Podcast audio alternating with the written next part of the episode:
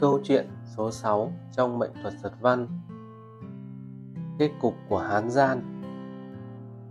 Can tạo Năm Mậu Tuất, tháng Nhâm Tuất, ngày Tân Hợi, giờ Giáp Ngọ. Bát tự này là do một thầy sáng mắt cung cấp cho tôi. Nghe nói đó là một người bà con họ hàng xa của thầy Sinh năm 1898 Thầy bảo tôi đem mệnh này cho thầy Hạ đoán xem Xem thầy Hạ có gì. Có thể đoán được xong xuôi thì kể lại cho thầy cuộc đời của người này. Quả nhiên, cuộc đời của người này không bình thường như những người khác.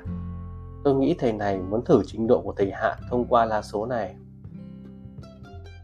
Thầy hạ, về mặt xem mệnh thực sự có trình độ cao siêu. Thầy có tuyệt kỹ không ai theo kịp. Mấy người tôi bái làm thầy trước kia đều là người sáng mắt. Nhưng trong số họ không có ai vượt qua thầy hạ tôi nghĩ sự khác biệt này là do manh sư để sinh tồn cần phải luyện đến trình độ như vậy. Còn nữa chính là những câu truyền miệng của nhiều đời, họ đã tích lũy kết tinh trí tuệ của rất nhiều cao nhân.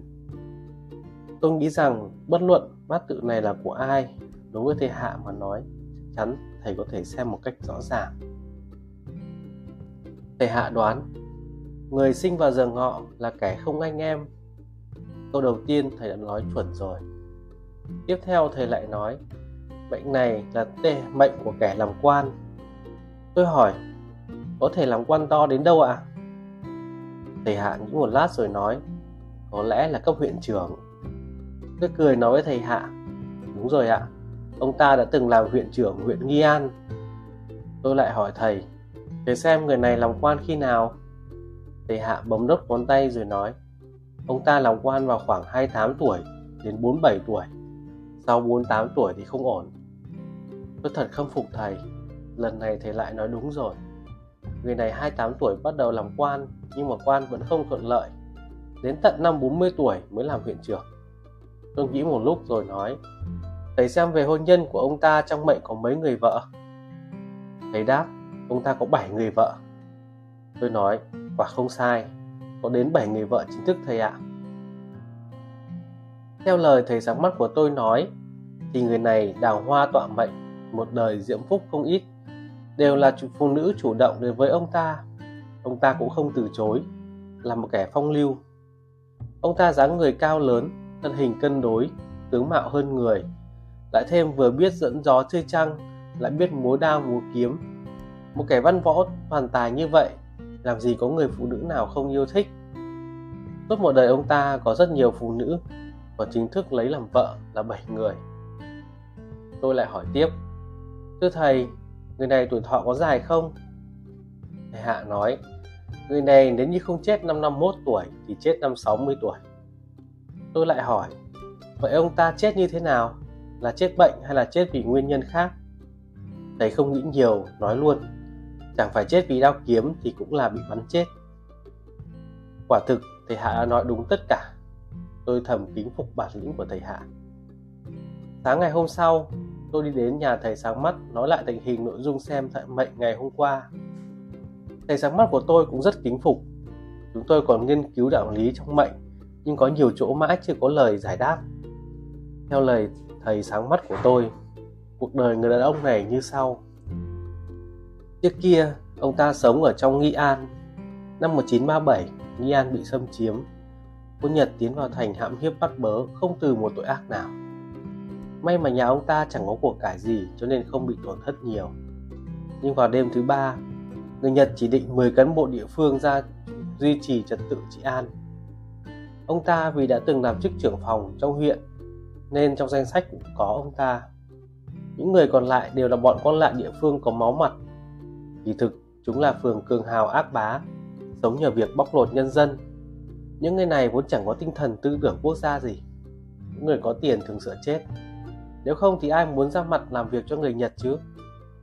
Bạn thử nghĩ xem, nếu như người Nhật rút đi, ở cái đất này họ chạy đâu cho thoát. Nhưng dưới sức ép của mũi dao cũng là không còn cách nào khác. Trong số những người này, ông ta có chức vụ nhỏ nhất nhưng lại là người được ăn học nhiều nhất. Văn hay nói giỏi, làm việc rõ ràng có quy củ. Tuy ông ta không biết một câu tiếng Nhật nào, nhưng người Nhật lại rất thích ông ta. Để cho ông ta làm trưởng ban an ninh và thế là ông ta trở thành một hán gian đáng khinh bỉ. Việc ông ta làm chủ yếu là giúp quân Nhật bắt thành phần kháng Nhật. Ông ta khiến dân trong thành ai cũng phải nghe lời người Nhật, mà không nghe theo quyết định thì sẽ không được phát chứng nhận công dân tốt và bị kéo vào ngục tra hỏi bằng cực hình. Ông ta đã thu nạp không ít chó săn chuyên đi thám thính hành tung hoạt động của thành phần từ đảng cách mạng chống Nhật. Hãy có tin tức chính xác là lập tức báo cho người Nhật mang quân đi tóm gọn. Trong thời gian ông ta làm huyện trưởng, thành Nghi An sực tanh mùi máu, nỗi sợ hãi bao trùm khắp nơi, dân chúng oán hận ngút trời. Ai cũng nguyền rủa sau lưng ông ta rằng ông ta sau này sẽ phải chết thảm. Sau đó, đến năm 1945, chiến tranh chống Nhật thắng lợi, Nghi An được giải phóng. Quân Nhật rút lui, quốc dân đảng vào thành đã xử bắn tất cả Hán gian.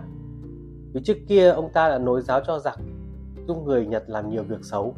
Một Hán gian như vậy, nếu quốc dân đảng bắt được chắc chắn sẽ giết không tha. Cho nên ông ta đã sớm rời khỏi thành tẩu thoát. Khi ấy ông ta đúng 48 tuổi, mất quan mất chức. Về sau mới biết ông ta chạy đến Đông Bắc và ở đấy mai danh ẩn tích sống mười mấy năm liền. Năm 1948, chiến dịch Thẩm Dương, Liêu Ninh bùng nổ. Để tránh chiến tranh, ông ta chạy khắp nơi. Kết quả ông ta lại chạy đến đâu, chiến tranh lại đánh đến đó. Ông ta bị một loạt đoạn máy bay bắn trúng đùi. May mà không chết, thoát được kiếp nạn này. Năm ấy ông ta 51 tuổi. Đến năm 1957, không ngờ ông ta gặp được một người họ tôn đồng hương. Người này nhận ra ông ta ngay vì trước kia ông ta đã hại chết bố của người ấy. Thật là đúng oan gia ngõ hẹp. Sau khi bị bắt không lâu, ông ta bị xử bắn, chết vào năm Đinh Dậu vừa tròn 60 tuổi. Đây chính là kết cục cuối cùng của một Hán gian.